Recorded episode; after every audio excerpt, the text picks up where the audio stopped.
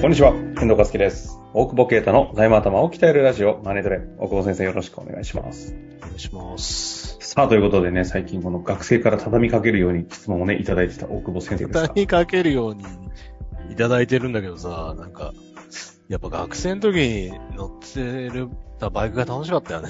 なんかさ。学生の時何乗ってたんですか？学生の時も エスアール 乗ってたよ。エスアール と。そうなんだ。あと ティーダブリュー もちょっと一回浮気したかな。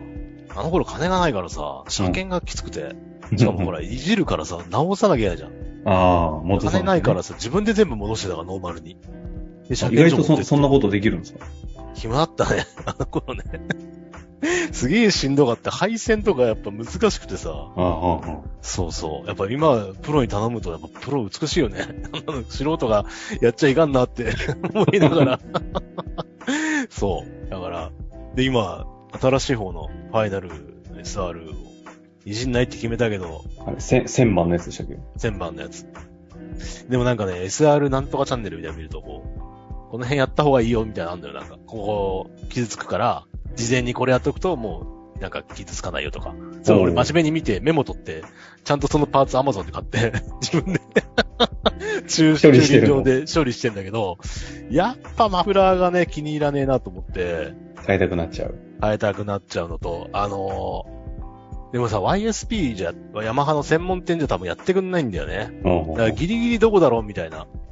あんまりやからな店行くのもさ、あれだからさ。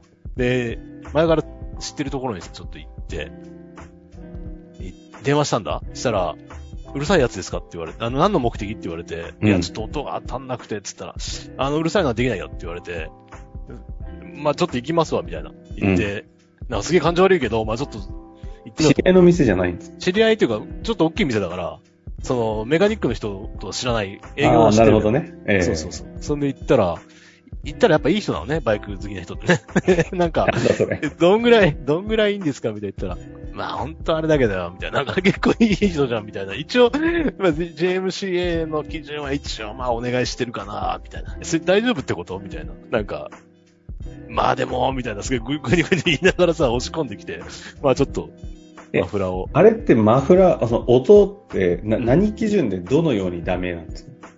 車検通らない、あの、えっとね、その、年度によって基準が違うんだよね、作られた年度って。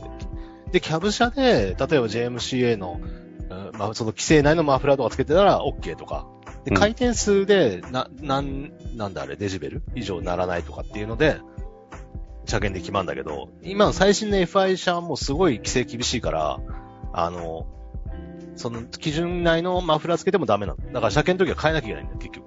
それ、あの、通常乗ってる分には、その、違反は、違反なんですか、それって。まあ、整備不良。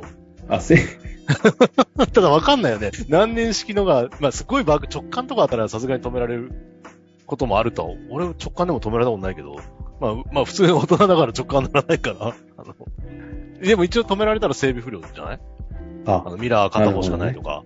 ね、はあはあ、そうそうそう。だ俺で、整備不良なので、あの、もう乗っちゃダメですよってなるのが、一応、道路交通上法上のルールになってる。道路法で多分点数引かれるんじゃないかな、いってんかにてん。ああ。じゃあ、大久保先生の今のバイク乗ってる姿を捕まったらあり得るっていうことではない基準だったとですね。セーフの。セーフですよ。大人だから。セーフのことなんですね。多分セーフです。え大丈夫ですか？もう一台の古いやつだから、ちょっと多少ほら、基準が甘いんで。うん、新しいやつはきついなりにちょっと頑張って、そこだけ変えようかなっていう、何の話だね、これね。全然バイク好きな人以外は何の話だっていう話なんだけど。あの、放送、セーフ、セーフということで大丈夫ですか？全然大丈夫よ。あ、全然大丈夫な話ですね。わかりました。まあ、ということでね、はいはい、あの、もうヨタ、ヨタの極みのような話になりましたが、早速行きたいと思います。はいはい。さて、今日なんですけど、今日はですね、節税を拒否され、節税商品を買ったけど、点々点というタイトルで来ておりますので、早速ご紹介させてください。経営者の方です、はいえー。節税商品として税理士にも確認し、経費処理をしてもらいましたが、税務調査の際に否認されました。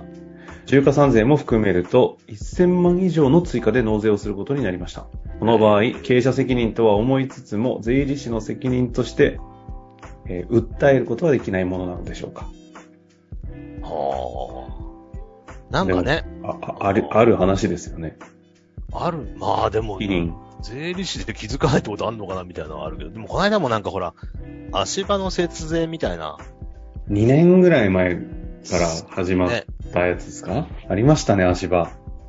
そう、少額資産だから。はあはあ、どんなも、も節税のスキームでしたっけ、足場。要は安いやつを、いや、いや、いっこあたり安いから全部経費で落とせるけど、それをレンタルで貸してますよね。あ、リースにして。そうそうそうそう。それが、えっと、貸し出しみたいな主な事業の主要じゃなければダメよみたいな話にはなってる。まあこれとは関係ないかもしれないけど、それでも来たもんね。この間なんか持ってきてさ、あの、これが節税になるんだよって言ってさ、なんか、いくらって言ったかな、ななせんまんぐらいあるとか言っててさ、うん、見たらさ、その、その足場の、足場の節税の回避するようなやつなんだけど、いや、それ、なんかそう読めばそうだけど、本質から言ったら無理じゃねえみたいな感じなのよ、うん。ちょっと詳細忘れたけど、なんかその、無理やりな解釈すぎて読み解くのにすげえ時間かかってめんどくせえなと思って、な、なんなんだこれと思って、そもそもダメだろみたいなところを無視して、条文のここの文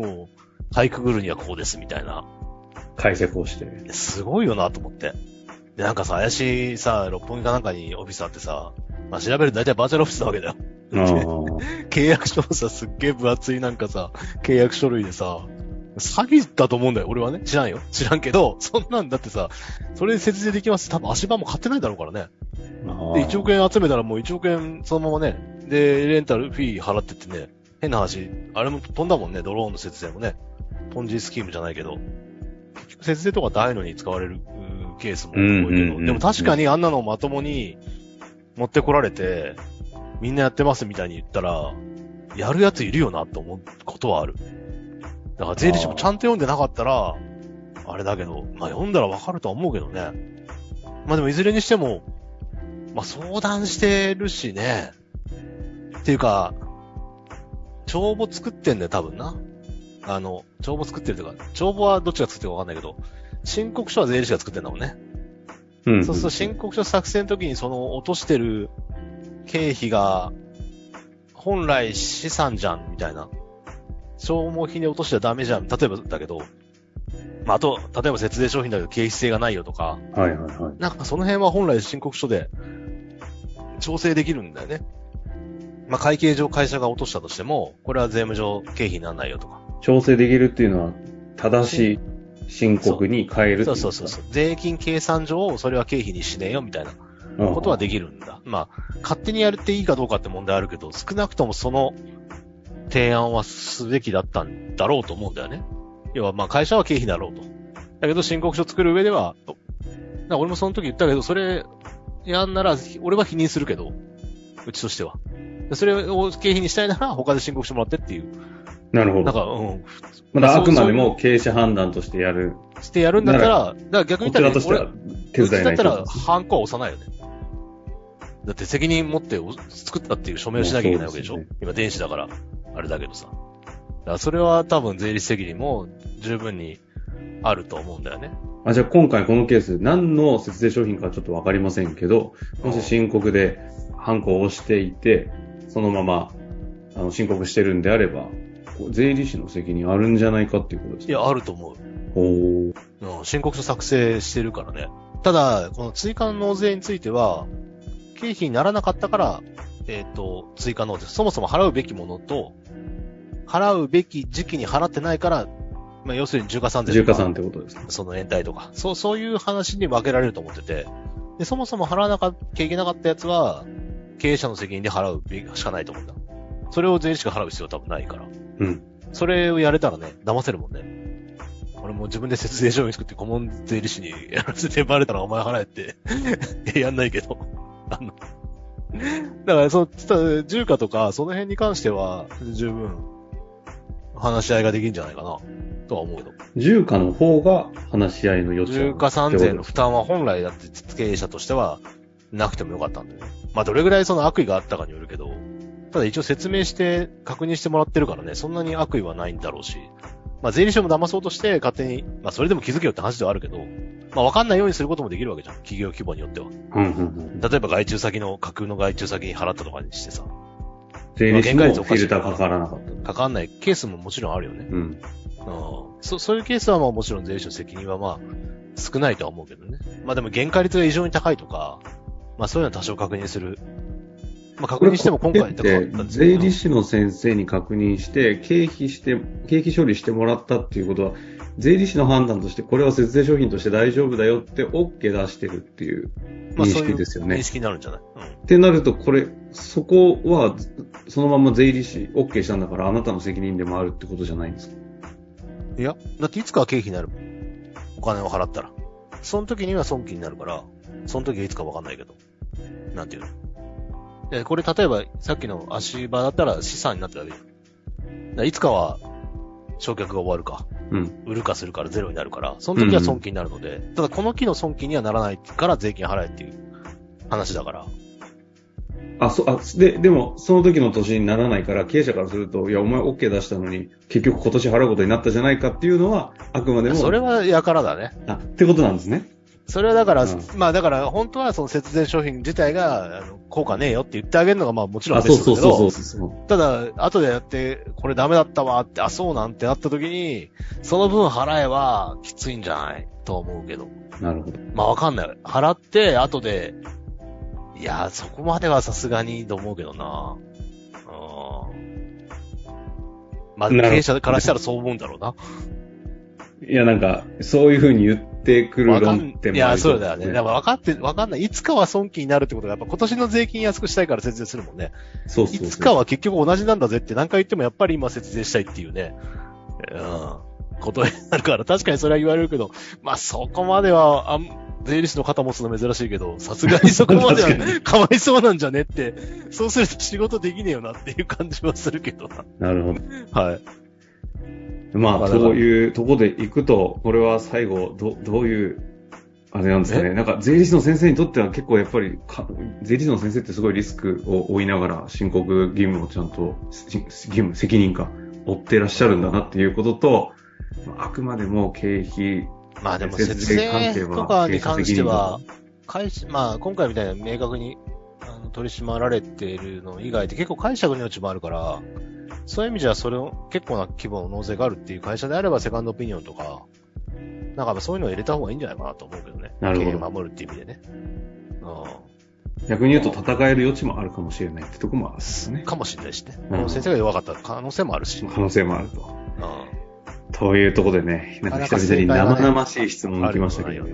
確かにね。まあということで節税商品ね、いろいろまあ気をつけてください。本当にね次から次へとねいろんなものが生まれてきますからね。ああやっぱね一番気をつけなきゃいけないのはお金先に払うことがほとんどだから返ってこないっていうリスクだけは考えてもらいたいよね。そう節税できるできないは結局トータルで見たら結果同じに見えちゃうけど。盗まれるというかね、逃げられるって可能性も十分にあるんで。確かにね、節税どころじゃないですもんね。そこは気をつけてください。まあということで今日のところ終わりたいと思います。ありがとうございました。はい、ありがとうございます。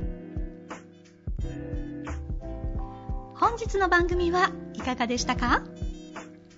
番組では大久保携帯の質問を受け付けております。ウェブ検索で税理士カラーズと入力し、検索結果に出てくるオフィシャルウェブサイトにアクセス。その中のポッドキャストのバナーから質問フォームにご入力ください。また、オフィシャルウェブサイトでは無料メルマガも配信中です。ぜひ遊びに来てくださいね。